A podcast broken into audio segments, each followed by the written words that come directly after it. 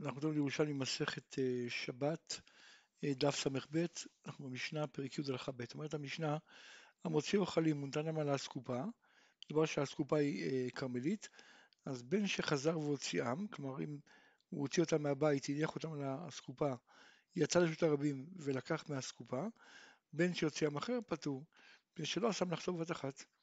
קופה שהיא מלאה פירות ונתנה על האסקופה החיצונה, אף על פי שרוב הפירות מבחוץ, פטור, עד שיוציא את כל הקופה. כן, כלומר, אם חלק מהקופה נמצא על הכרמלית, חלק נמצא כבר ברשות הרבים, עדיין יהיה פטור, כיוון שהקופה עצמה היא אוגדת, היא כולה נחשבת כמו יחידה אחת. בית הגמרא למדנו במשנה, קופה שהיא מנהל פירות ונתונה על הקופה החיצונה, אף על פי שרוב הפירות מבחוץ פטור, עד שיוציא את כל הקופה. אמר חזקיה, בקופה של קישואים ושל דלויים מתניתה.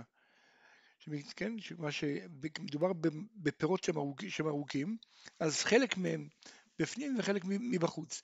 כי הוא סובר שהקופה היא לא אוגדת, ולכן אם זה מדובר בפירות קטנים, אז כיוון שיוצאים מן הגרוגרת, חייב, כמו, כמו שכלי לא מצרף. אז בעצם כל הסיבה שהמשנה אמרה שהוא יהיה פטור, זה בגלל שמדובר בפירות ארוכים, כמו דלויים, שבעצם הפרי הוא על כל, ה, על כל הקופה, ולכן אם חצי מהקופה או חצי מהפרי בחוץ וחצי בפנים, עדיין פטור. אבל אם מדובר בפירות קטנים, אז ברגע, שיח... ברגע שיצא מהם כגורגרת, הוא חייב, כי הכלי עצמו לא מצרף. אומרת הגמרא, אמרים מלצד רבי יוחנן, אמרים מלצד רבי יוחנן פליגה, כלומר החכמים בישיבה אמרו שאם ככה הדברים של רבי יוחנן חולקים על, על הסברה הזאת. דאמר רבי חייא בשם רבי יוחנן, שרוד, כלומר עריבה, שמקצתו בפנים מקצתו בחוץ, נתן מכאן ונתן לכאן, פטור. כי למרות בעצם שהוא מעביר כביכול מראשית היחיד לרשות הרבים, אבל כיוון שזה בתוך הקופה, אז הוא פטור, כי הקופה עצמה חצי בפנים חצי בחוץ, והקופה עצמה אה, מצרפת. עכשיו, אם עקרו, עד שהעקר כולו כאחת. כן, כלומר, אם הוא מוציא את השרוד הזה, את העריבה הזאתי, משתי יחיד לשתי רבים, אז רק אם הוא מוציא את כולו. כלומר, אם הוא מוציא רק חלק, אז הוא עדיין יהיה פטור, כי הוא סובר שהכלי מצרף. אמר בימן הקומר רבי אסא, מה שאמר חזקיה שהכלי לא מצרף, תיפטר בפרוץ, כלומר שאין לו שוליים. אז כלי לו שוליים באמת לא מצרף. אמר לבד תנינן קופה, יש לך באמת קופה פרוצה, הרי קופה, כל המהות שלה זה שיש לה שוליים. אומרת הגמרא, מה יקדון? כלומר, מה הסברה של חזקיה, למה הוא פותר? ואתה מה סבר חזקיה, דאין לך מיטלטל בשתי רבים ונשא כרמלית, אלא אדם בלבד. כלומר, הוא אומר שרק אדם חולק רשות לעצמו. כלומר, אדם שימצא ברשות מסוימת, עדיין הוא יחשב רשות אחרת. כן? כמו שלמדנו לגבי היד של האדם, יד של העני ושל בעל הבית, למרות שבעצם היד של העני נמצא בתוך הרשת היחיד, אף על פי כן, כן, אף על פי כן, אה, זה לא נחשב רשת היחיד. כי אם זה כך, ברגע שהוא היה מכניס את היד שלו פנימה, הוא כבר היה מתחייב. כן, אז רואים מכאן שבעצם היד של האדם היא חולקת רשות לעצמה. אבל בעצם כל הקופסאות וכדומה, אז איפה שהם נמצאים, כל חלק איפה שהוא נמצא, הוא מקבל את המקום, את הרשות שבו הוא נמצא. כן, כלומר אם יש לנו חצי, אה, חצי כלי ברשות הרבים וחצי כלי ברשות היחיד, אז החצי ברשות הרבים ישב ברשות הרבים, החצי ברשות היחיד ישב ברשות היחיד. אומרת הגמרא אמר חזקיה, הוציא חבילה מרשות היחיד לרשות הרבים, וכשהניחה ברשות הרבים היה ראשה למעלה מעשרה, אז הואיל ואין כולה נייחה ברשות הרבים, פטור. כיוון שכדי להתחייב על הוצאה, הוא צריך, חייב להוציא את כל החפץ. כך שאם אה, חלק מהחפץ נמצא ברשות, אה, במקום פטור משהו כזה, אז הוא פטור, פטור עליו. אומרת הגמרא, אמר רבי יוחנן, אבן שנתונה ברשות הרבים גבוהה עשרה ורחבה ארבעה, בעצם שזה, יש הדין של שתי היחיד, המשתמש מתוכה לשתי רבים, ושתי רבים מתוכה חייב. כן, והחידוש הוא שלמרות שבעצם כשהוא רוצה להניח עליה, אז הוא מעביר מרשות הרבים דרך מקום פטור, כי הרי הוא מגביה את זה מעל עשרה טפחים, כדי להניח על עשרה טפחים. אז הוא מגביה מעל מקום פטור, ואף על פי כן הוא פטור. שמואל אמר, קופה, כלומר הוא פטור כיוון שהוא לא נעצר במקום פטור, הוא פשוט עשה את זה ברצף, לכן הוא חייב. שמואל אמר, קופה שהיא מלאה פירות ומתנה משת הרבים, אם היא גבוהה עשרה ורחבה ארבעה, אז המשתמש בתוכה לשת הרבים, או משת הרבים בתוכה פטור. כן, לכאורה הפשט הוא שהוא סובר שכיוון שזה, אה, כשהוא משתמש אז הוא משתמש מעל עשרה טפחים, הוא משתמש מעל מקום פטור, לכן יהיה פטור. אז הוא חולק לכאורה. שואלת הגמרא מה הפליגה, אם הוא חולק על רבי יוחנן? אומרת הגמרא לא. כאן בשפחה על צידה, כלומר הוא לא נטל מהקופה ישירות, כמו שהיא מלמעלה, אלא הוא איתה אותה הצידה. כן? אמרנו שהגובה של עשרה טפחים אבל הרוחב ארבעה, שהוא מטה אותה הצידה, אז בעצם קיבלנו פחות מעשרה טפחים.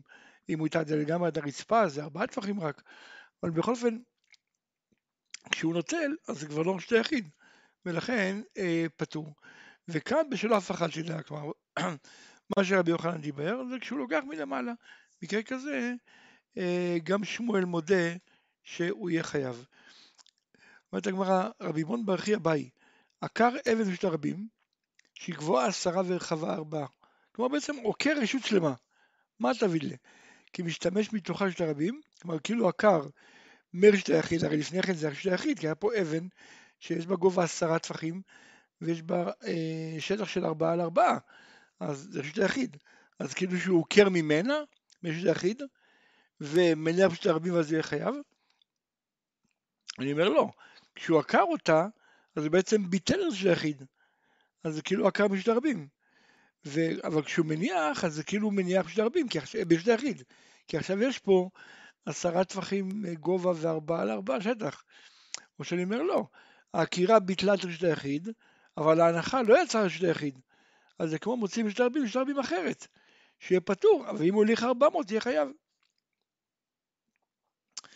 רבנן דקסרין אמרין, רבי יוחנן ביי, רבי יוחנן הקשה, היה תל גבוה עשרה ורחב ארבעה, ולידו תל אחר גבוה חמישה ורחב ארבעה, ונטל סלע מהתל שגבוה עשרה, אמרנו ורחב ארבעה, כן, והחלק שהוא לקח זה בעצם חלק שגבוה חמישה ורחב ארבעה, ואת אותו חלק שהוא לקח הוא הניח על השני שהיה חמש על ארבע, אמרנו היה גבוה חמישה, הוא מניח אותו, עכשיו בעצם הוא יצר עשר, כן?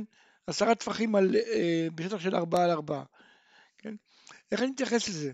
האם אני מתייחס לזה כמו משתמש מרשת היחיד לכרמלית, כן, שכשהוא נטל, אז עדיין היה למקום שהוא נטל ממנו אה, דין של היחיד, כי יש שם עשרה טפחים וארבע על ארבע, וכשהוא הניח, עדיין היה דין כרמלית, כי הרי המקום שהוא הניח בו היה חמישה טפחים גובה וארבע על ארבע, אז זה כרמלית.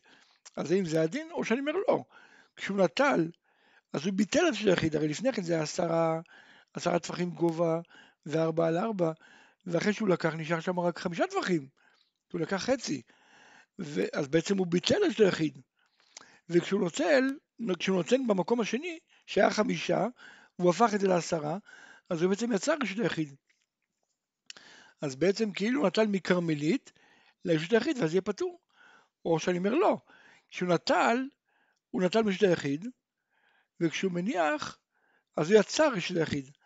אז כאילו העביר מרשות היחיד לרשות היחיד אחרת, כן, לרשות היחיד אחרת דרך, דרך רשות הרבים, כן, ונשאר בשאלה. אנחנו פרק י' הלכה ג', אומרת המשנה, המוציא בין בימינו בין משמאלו בתוך חיקו או על כתפו, חייב. שכן מסע בני קהת, כלומר בני קהת ככה ממוצים בכל הדרכים הללו. לאחר ידו, כלומר בצד האחורי של כף היד, ברגלו, בפיו, במרפקו, באוזנו, בשערו, באפונדתו ופיה למטה, כלומר עם הארנק, אבל ארנק הפוך, ארנק שקשור כמו חגורה, אבל אם הוא הפוך אז אין דרך יוצאה בכך, בין אפונדתו לחלוק, לחלוקו, בחפת חלוקו, במנהלו, בסנדלו, פטור, שלא הוציא כדרך המוציאים. אומרת הגמרא, רבי יוסי באי, מעתה תנח אם הוציא גרוגרת על כתפו חייו שכן מסע בני קהת, שזה אנחנו מבינים. אבל בימינו, בשמאלו, בתוך ריקו, באפונדתו, הרי אין דרך הוצאה בכך, אז למה חייב? אומרת הגמרא, מדכתיב, ופקודת אלעזר בן אהרון הכהן, שמן, האור, שמן המאור וקטורת הסמים ומנחת התמיד ושמן המשחה, אז המדרש אומר שאיך הוא החזיק את הכל, שמן המאור בימינו, קטורת הסמים בשמאלו, מנחת התמיד של יום תלויה בזרועו, שמן המשחה היכן הנתון, אמר רבי אבו משה רבי אלעזר, כמין צלוחית קטנה הייתה באפונדתו, כן? אז רואים מכאן שכל הדרכים האלה נחשבים הוצאה, דרך הוצאה. עכשיו אם תאמר שהיה קטן, כלומר למה הטריחו אותו כל הדברים האלה לסחוב? אם תאמר בגלל שהוא היה, פש... היה הכי פשוט ביניהם. ואמר רבי יהושע בן לוי, כתיב ונשיא נשיאי הלוי אלעזר בן אהרון, שהוא היה דוך דוכנים היה, כלומר הוא היה ראש. כן, ראש האחראים שם, הוא היה הכי גדול. אבל אף פי הוא נשא את כל זה. רבי יהודה ברבי אמר, מה, זה, מה הכוונה דוח דוכנים? היה מרכול היה. מר... ותני רבי חייא, למה נקרא שמו מרכול? שאמר על הכל, היה אחר על הכל. אז אם כן, באמת למה הצליחו אותו לסחוב את כל הדברים האלה? להראות שאין גדולה בפלטין של מלך. כן, כלומר, כל אדם שם אה, מתוך אה, חיבת מצווה מתנהג כמו אדם פשוט. אמר בכתיב, ולבש הכהן מדובד והרים את הדשן. כן, לכאורה, למה הוא צריך ללבוש בגדים פשוטים ולהרים את הדשן, והכהן דווקא עושה את זה, שיקחו, כן, שיקחו סתם אדם, אלא שאין גדולה בפתלין של מלך, כן, כלומר אין, לפני הקדוש ברוך הוא אין גדולה, לכן כל אחד, אפילו כהן גדול, אה, כל אדם, כל אחד, אפילו הגדול ביותר, אז צריך להתנהג כמו אדם פשוט ולשרת את הקדוש ברוך הוא.